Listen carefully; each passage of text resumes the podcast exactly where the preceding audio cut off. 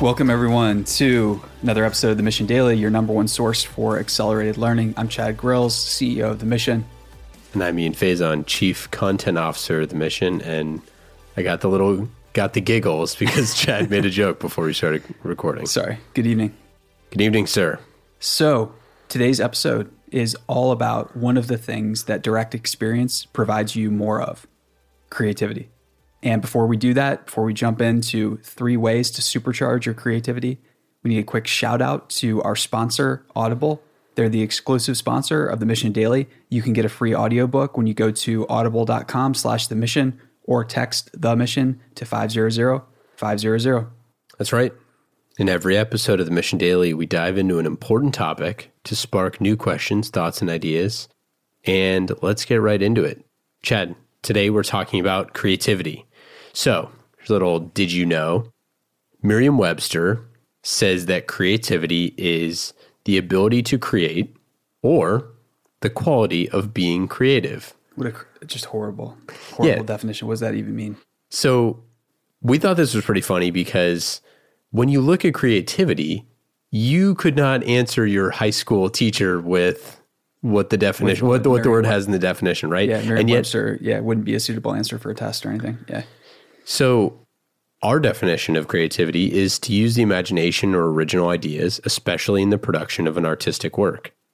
And when we're looking at creativity from the lens of accelerated learning, I think that there's a lot of misconceptions or thoughts around creativity that are not commonplace. And that's what we're going to dive into today. So Chad, why is this so important that we're talking about it? I think creativity is, or you know, imagination or whatever you want to call it, listeners know what we're talking about. The novel idea or insight that solves an idea or gives you a new way of looking at something that is more valuable to you and potentially the people that you love and care about. And that's why it's really exciting. It's the one thing that machines can't do. And there are plenty of people who are unsubscribing and not listening to this right now because they think that A I is coming and is going to be way more creative than humans will be. And I think that a lot of people would be shocked at how far away uh, A I is to doing really, I mean, not, just a small fraction of what we do now. But anyways, creativity is the one thing that we do that machines don't do. Have you seen the the thing where they have a piece of A I try to fi- try to figure out, like, uh, it's a photo of an elephant? No. And it's like sixty percent of the time the bot gets it right. And it's like, yeah, it's pretty cool, except for the fact that a four-year-old can get a ele- picture of an elephant right like ninety-nine percent of the time. Yeah, definitely. There's a, a bunch of, in a future episode, we're going to get into the work of uh, Herbert Dreyfus, which is a uh, researcher who wrote a really, really cool book called uh, What Computers Can't Do. And it was a, uh, yeah, it's just, it's a fascinating rabbit hole. He wrote a series of books, and he's probably probably the most hated philosopher by, of course, A I researchers, but a little, little tangent. So back to the issue at hand, three ways to supercharge your creativity. Let's get into it. Were you yeah, saying? no, I wanted to say before we kind of like get into the supercharging of it, why do you think that creativity gets kind of denigrated or besmirched, or kind of people look at it with sometimes a negative light? Like, for example, if you were to go up to someone and say, oh, I'm a creative, they would probably be like, yeah, but, but what's your but what's your job? Maybe rightly so. If you're walking up to if you're walking up to random people, I mean, I as no, as one I, does. I'm just playing. Um, I think it's it's so. First of all, it's cheap and it's easy to say it and publish words about it and papers and write about it. And yeah, it's just never been easier in the history of the world to tell people that you're a creative or advertise yourself that way. And meanwhile, the whole proof of concept, that is, are you solving things that other people deem valuable, is left out of the creative equation, I think, a lot of the times. And another really important issue to think about here with creativity and imagination is that there are plenty of people who think that this is something that is uh, fixed or inborn, or it's either in your D N A or it's not. And a lot of people think that the issue has been settled in science, and nothing could be further from the truth.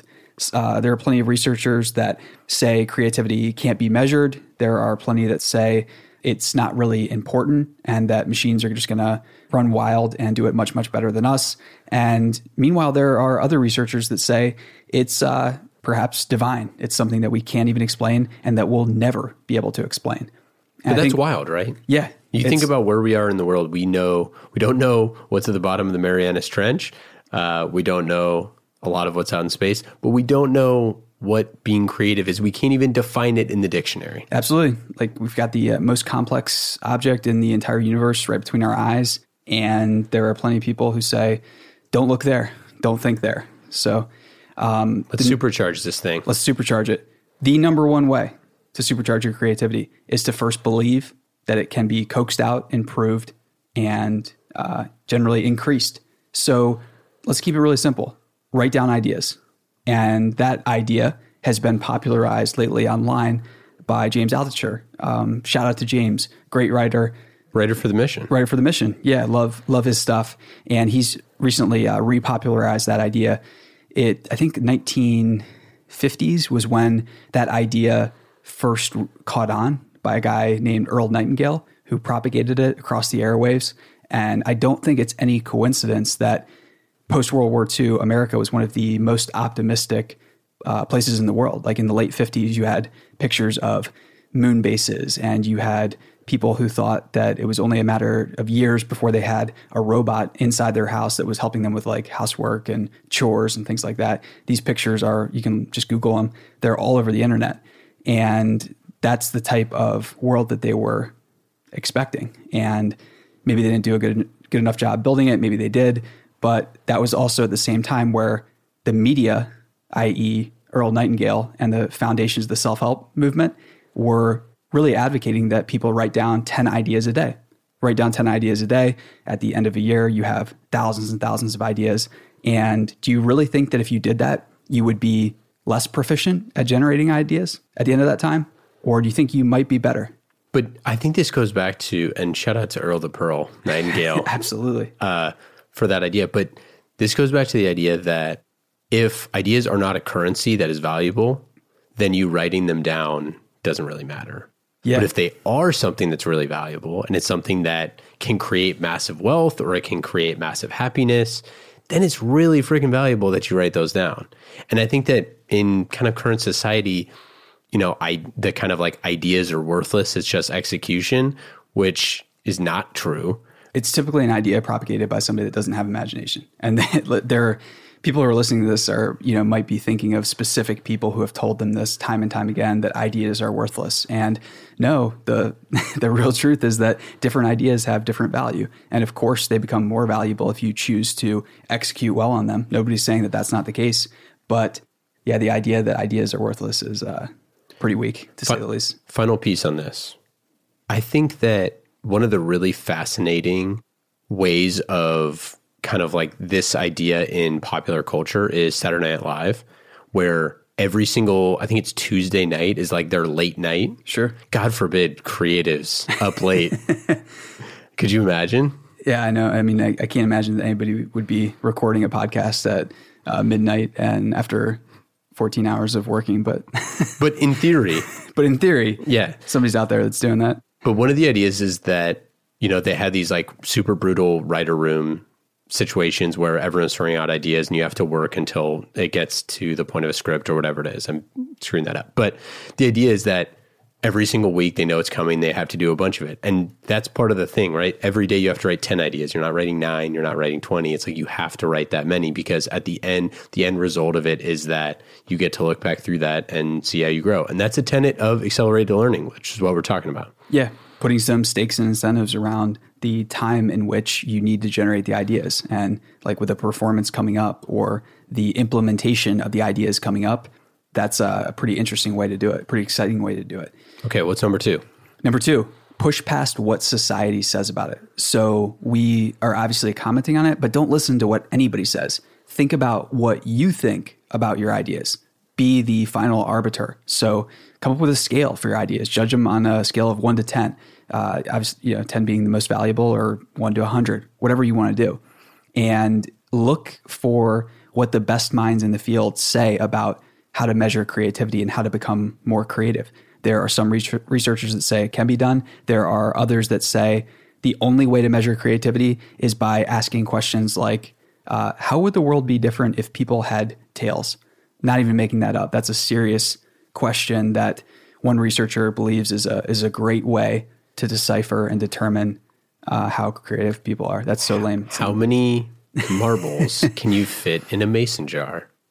Yep. Or like how many, what was it like? Yeah. How many marbles could you fit in like a Volkswagen or something like that? Definitely. And or, it's like, wait, I can't say Volkswagen. They're not a sponsor. Just yeah. Like, not yet. Uh, it, I mean, those questions, it's so funny because like that is not, it has nothing to do with creativity or imagination. It has everything to do with triviality, but that's again. Like, and then they solve that with, it. then they solve it with science. Yeah. Right. It's like, well, if I look at this scientifically, which is fine, again, shout out to science, but the idea, it's like, that's not even the extra, you're not even solving for the right thing, nor should you be solving for anything. Yes. And I mean, the the real idea is uh, you have to decide if these ideas are helping you in the way that you want in your own life. You don't have to look outside for support of thousands of people uh, for these ideas. Just look for that one person, that is you. That's that's the person that matters. And I want to read this awesome quote here by uh, Terrence McKenna, who's uh, a bit of a philosopher and prophet, uh, maybe a genius, maybe maybe crazy. You be the judge. But this is uh, a great way to jump past wherever you're at right now with your own creativity and look at it in an entirely new light. So bear with me here. It's about to get deep. Terrence says, obviously, when you evolve inside an animal body, localized in space and time, you get a hellacious set of reflexes and muscles designed to deal with immediate threats in the environment. But at the core of the oyster is this portal into universalism, which we have denigrated and we call the imagination. The imagination is, uh, there's uh, a third eye. This third eye exists, but it doesn't look out at this world. You've got two perfectly good eyes for doing that. The third eye looks out at the holographic matrix of informational totality. And then the problem for that is uh, perception and filtering. You know, if you, uh, that first of all, that's unreal. If you ever want to give up this podcasting thing, I think you have a career in radio. Hopefully. Um, What's he talking about? That's a great question. But so, you know, the third eye, of course, he's referencing the pineal gland. And what's interesting here is, you know, he's talking about creativity in terms of calling it imagination. But I think that it's been denigrated for so many years by so many different people that the idea that there is a sea of ideas or non-local information that you can access or you might have uh, the ability to view, it's uh, not a popular idea, but maybe one worth exploring a little bit deeper. And McKenna's a rabbit hole for anybody that has not been uh, down that rabbit hole yet. I might be journeying myself very soon. Number three. Uh, pretty pretty awesome. He's uh, just, he was right down the road. Really? Uh, out in your neck of the woods. Ooh, in, uh, in the East Bay? Berkeley Hills. Yeah. Oh, really? Nice. Berkeley Hills. Yeah. Um, shout out to Oakland. Uh, okay, so number three, way to supercharge. Yes, and this is a, it's a great test and heuristic. So you can keep this in mind, modify it, change it around, or discard it. But this is a really, really good way to measure if your ideas are valuable or not. And that is, how are they received by others? And there's a cartoon that illustrates this by a guy named, uh, cartoonist named Hugh McLeod.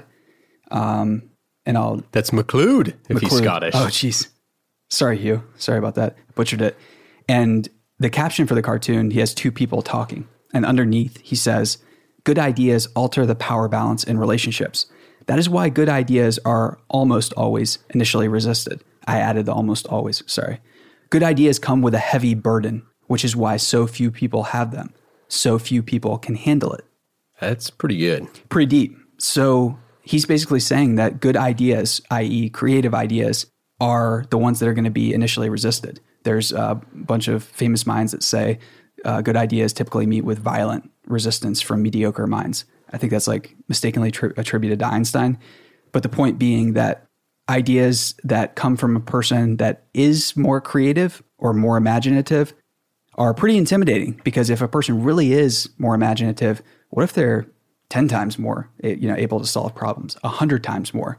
That's a, a discussion that I don't think a lot of people are, are willing to explore. That, yeah. Do you think that part of the reason people don't want to explore that is because it's not a rating? Like, there's I Q, and I Q tests how smart you are, and that's pretty easy to understand. Do you think that there's like, well, if we can't measure this, then... On the surface, I think that people are fearful that they're going to come up short. We're always, that's like the go-to fear of humans. Like, we're not enough. we can't do it, uh, everything like that. But I think the real thing, like the real enchilada that is uh, perhaps more terrifying, is that we don't want to explore our inner space, and people don't want to explore the idea that they might be far, far more creative than they ever suspected. I think that is actually way more scary to people than the alternative of falling way short.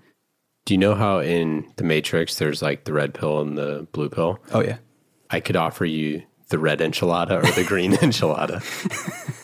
Okay, that That's means... colored enchiladas. That's a... Uh, that means the episode's got to be coming to an end. We'll any, work with that metaphor, though. Any, any rapid fire ideas before we get out of here? I think that practicing, understanding when you're self-censoring or when you're not, or the degree to which you are, is pretty powerful. The whole idea of writing down ten ideas a day or just one idea a day, so, so underlooked. And with that idea, I think that when we grow up or go to K through twelve, we are told that there's like a scarcity of paper, scarcity of pens, you know, you're supposed to do this during a certain time. You're supposed to do that during a certain time. So just the the practice of writing things out on paper, on sketch pads, and then trashing them when you're done and going through page after page after page and realizing that there's no, basically don't let anything get in the way or slow you down from filling up entire notebooks with horrible ideas. So I basically think that getting started by any means necessary here is, uh, that's where it's at. I love that idea, and you should see the mission offices are covered, like covered in, if there's white space, we are filling it and then some, um, and nothing ever gets erased. It just gets cataloged into another. It's like the, uh, at the end of Indiana Jones with like all of that's going to be at the end. The mission headquarters is going to be just. We are getting better at filing and filtering. And I think, yeah, filtering is the, the name of the game with so many things, uh, developing shows, plots, and stories, things like that. Speaking but. of filtering, if you would like to reach out to us about filtering some of these episodes with your thoughts and ideas, give us a uh, give us a tweet at The Mission H Q on Twitter, and uh, tap subscribe, leave a review. Ooh, and that's a great point. Yeah, definitely. And we'll see you next time. Thanks so much, everybody. Later.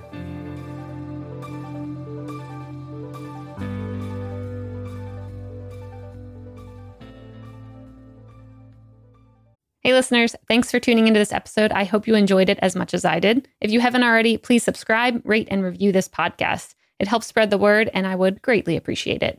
See you next time.